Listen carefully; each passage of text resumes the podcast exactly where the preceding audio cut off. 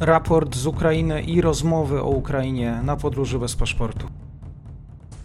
Serdeczne podziękowania dla moich patronów i patronek w serwisie Patronite. Dziękuję za to, że wspieracie moją audycję. Jeżeli chcesz dołączyć, zachęcam do budowania nowej jakości mediów razem ze mną. A teraz zapraszam na podcast. Dzień dobry Państwu, dzień dobry wszystkim słuchaczom. Marek Kozubel po drugiej stronie. Spotykamy się już od długiego czasu. Dzisiaj wyjątkowa, e, wyjątkowy materiał. Może, może te spotkania z nami nie tyle są dla Państwa już nowością, ale fakt, że mija kolejny e, rok, drugi rok wojny, e, to już jest okazja do tego, żeby chwilę porozmawiać i zatrzymać się. Marku, dzień dobry, kłaniam się. Witam serdecznie Mateuszu, pozdrawiam Ciebie oraz wszystkich widzów i słuchaczy Podróży bez paszportu. Odpowiedz mi, e, Marku, bo cóż, drugi rok wojny, zastanawiam się, czy w jakiś sposób niebawem e, Stany Zjednoczone, czy to właśnie e, kraje zachodnie, będą w jakiś sposób naciskać na Zełęskiego, na władze Ukrainy, na siły zbrojne, no żeby przedstawiły jakiś konkretny plan na najbliższe miesiące, plany działań wobec tego, jak Rosjan wypędzić ze swojego terytorium.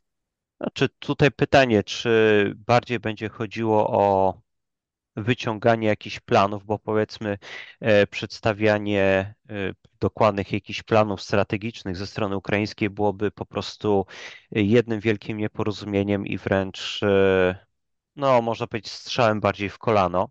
Byłoby to na pewno bardzo nierozsądne, no szczególnie z tego powodu, że nie wiadomo, czy to jakąś drogą okrężną nie trafiłoby ostatecznie do Rosjan.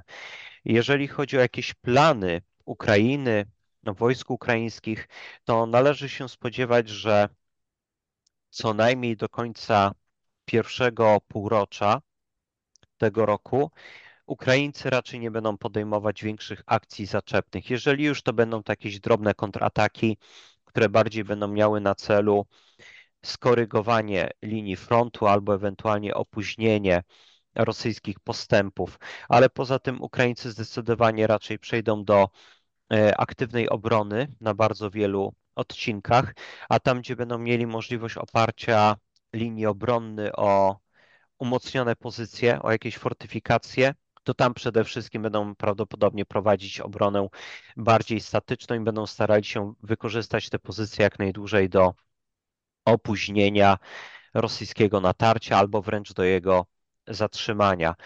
A to, co się będzie działo w drugiej połowie roku 24, będzie no, najmocniej zależało przede wszystkim od y, takiej kwestii jak y, uporanie się z problemem amunicji.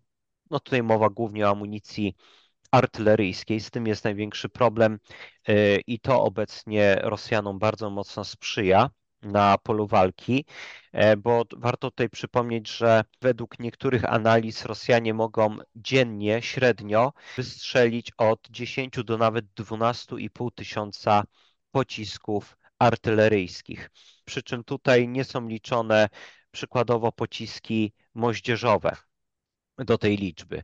Jeżeli chodzi o Ukraińców, to oni wystrzeliwują średnio 2000 pocisków moździerzowych. I tutaj mowa o tym, co jest wykorzystywane wzdłuż całej linii frontu. Bardzo długiej, nawiasem mówiąc. Także to jest punkt pierwszy. Wiele zależy od tego, czy uda się uporać z problemami amunicyjnymi.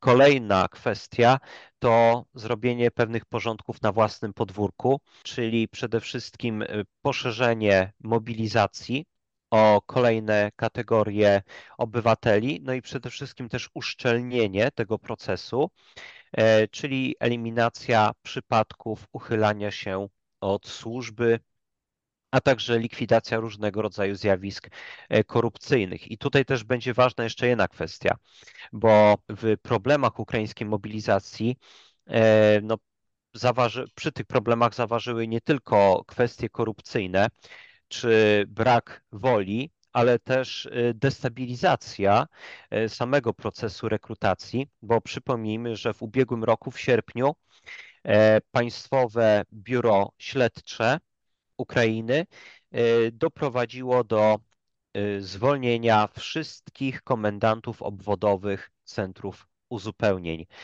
Z jakiego powodu? Ano z tego powodu, że zaledwie kilku z nich zostało złapanych na przypadkach właśnie korupcji. Czyli przykładowo na stworzeniu procederu który polegał na na przykład wydawaniu dokumentów wskazujących na to, że dany obywatel y, nie musi służyć, bo na przykład nie nadaje się do służby wojskowej. No i właśnie z powodu kilku takich czarnych owiec doprowadzono do zastosowania odpowiedzialności zbiorowej. To bardzo mocno się przyczyniło do zdestabilizowania procesu rekrutacji i żalił się na to nawet generał Załużny.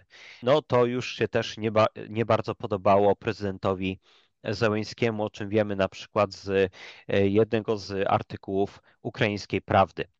Czyli Ale... gdybym miał Cię zapytać, tak, e, jeszcze przepraszam Ci przerwę, gdyby, czy Ukraińcy rzeczywiście mają pomysł na zwycięstwo, to jakbyś odpowiedział? No, czy mają pomysł? Yy, powiedzmy tak, nie ma żadnego dobrego pomysłu na jakieś, powiedzmy, szybkie zwycięstwo. I nie mają go tak naprawdę nawet Amerykanie, yy, nie ma tego pomysłu w Polsce, yy, w Wielkiej Brytanii czy Francji. Takiego pomysłu po prostu nie ma. Jedyny racjonalny pomysł, powiedzmy na rok 2024, to przede wszystkim utrzymanie linii frontu przy jak najmniejszych stratach terenowych i po prostu przygotowanie sił zbrojnych do wykorzystania kolejnego okienka, które będzie powiedzmy podobne do tego, jakie było w drugiej połowie roku 2022, czyli moment, kiedy e, Rosjanie będą w dużej mierze wyczerpani jeżeli chodzi o straty osobowe, sprzętowe, jeżeli chodzi o zużycie amunicji i sprzętu. E, ponadto musimy pamiętać też o jeszcze jednej rzeczy, tak trochę wracając do tego, co może wpłynąć na drugą połowę roku, e, to też przede wszystkim pojawienie się samolotów F-16 w rękach ukraińskich. I tutaj mogą się one przyczynić do zwiększenia strat w lotnictwie rosyjskim e, i choć może nie wywalczą one e, dla Ukraińców dominacji w powietrzu, to mocno przyczynią się do odsunięcia zagrożenia ze strony lotnictwa rosyjskiego od linii frontu, a to umożliwi najpierw zahamowanie rosyjskiego natarcia, a po drugie może doprowadzić do tego, że Ukraińcy sami będą mogli przejść do działań zaczepnych. Być może ograniczonych, a być może bardziej ambitnych. Wiele po prostu zależy od tego, jakie będą okoliczności i czy Ukraińcy będą mogli wykorzystać je e, w pełni. Tak jak to było na przykład e, właśnie we wrześniu roku 2022 w obwodzie charkowskim. Główny Zarząd Wywiadu Ministerstwa Obrony Ukrainy potwierdził zestrzelenie rosyjskiego samolotu A-50 na Morzem Azowskim. To są te informacje z frontu to też e, w myśl tej, tej twojej e, tezy na temat e, ukraińskiego lotnictwa i wpływu na przyszłe, na przyszłe wydarzenia na froncie. Dokładnie, to jest dość ciekawa sytuacja. Pamiętajmy, że to już drugi przypadek strącenia samolotu wczesnego ostrzegania rosyjskiego, dodajmy. I teraz pytanie, czym Ukraińcy to zrobili? Wcześniej podejrzewano, że y, mógł to być y, ukraiński patriot wcześniej przekazany przez Niemców. I jest to prawdopodobne, bo rzeczywiście ten samolot akurat leciał y, tak, że znajdował się w zasięgu do strzału.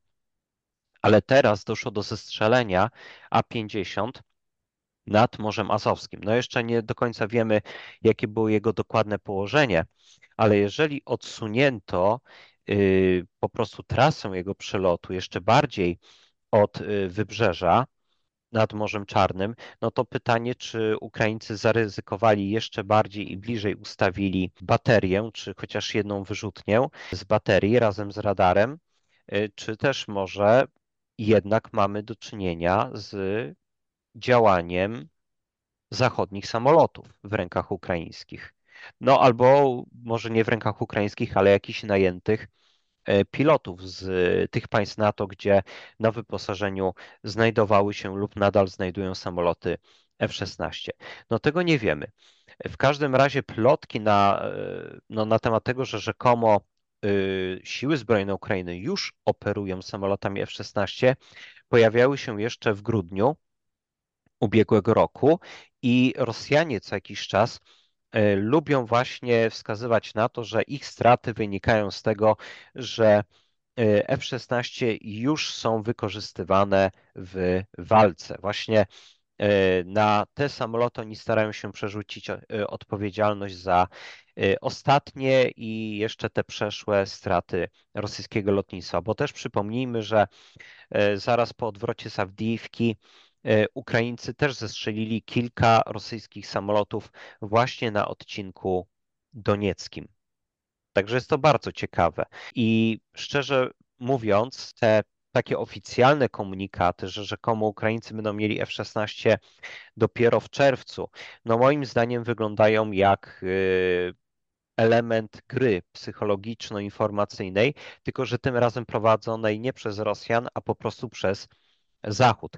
E, a jeżeli tak jest w istocie, no to to bardzo dobry sygnał, bo nawiasem mówiąc oznacza to, że e, nareszcie rządy zachodnie e, nauczyły się po prostu grać w pewną odpowiednią grę propagandowo-informacyjną, czyli że długo nie przyznają się do tego, że pewna broń jest na Ukrainie lub w rękach Ukraińców i że może Rosjanom szkodzić. A oni dowiadują się o tym, że spotyka ich szkoda no bardzo, bardzo późno. Tak więc y, niewykluczone, że y, faktycznie te F-16 są już na Ukrainie, bo pamiętajmy, że y, kilka miesięcy, kilka miesięcy temu, pół roku temu pojawiały się takie doniesienia, że Ukraińcy dostaną pierwsze samoloty właśnie w pierwszym kwartale roku 2024. No i właśnie mamy teraz ten pierwszy kwartał, więc nie można wykluczyć, że e, po cichu F-16 są wykorzystywane do e, zwalczania lotnictwa rosyjskiego, choć na razie w ograniczonym wymiarze. A skąd operują? E, Rosjanie niekiedy wskazują lotniska na zachodniej Ukrainie, niekiedy tutaj się wymienia okolice Iwano-Frankiwska, czyli dawnego Stanisławowa, e, choć też pojawiają się pomysły, że samoloty startują z terytorium jednego z państw NATO i unoszą się w powietrze już, na, e, już nad terytorium Ukrainy. I co ciekawe, jest jedno takie lotnis, lotnisko, które umożliwiłoby prowadzenie tego typu działań, aczkolwiek bardzo oddalone od linii frontu. Czyli podsumowując, bo będzie ostatnio takich e, wiele dyskusji w polskiej infosferze, e, ty jesteś raczej optymistą, pesymistą pod kątem 2024 tego trzeciego roku wojny? Ja jestem bardziej takim ostrożnym optymistą. E, na razie nie uważam, aby wystąpiły problemy takiego szczebla, żeby miał upaść Kijów, czy że linia frontu zostałaby ustanowiona całkowicie wzdłuż y, rzeki Dniepr, czyli nawiasem mówiąc, że wszystkie obwody na wschód y, od tej rzeki znalazłyby się pod okupacją rosyjską, aczkolwiek moim zdaniem należy się spodziewać w najbliższych tygodniach i to nawet po dostarczeniu tych y, pierwszych partii amunicji, o których mówił prezydent Czech Petr Paweł, y, no obawiam się po prostu dalszych strat y, terenowych przez stronę ukraińską. Jest to niestety bardzo prawdopodobne. Ukraińcy muszą teraz oszczędzać amunicję. Jeżeli tutaj no nie, uzyska, nie uzyskałem jakiegoś właśnie wsparcia, to należy spodziewać się tego, że E, w kwietniu może dojść do sytuacji kryzysowej.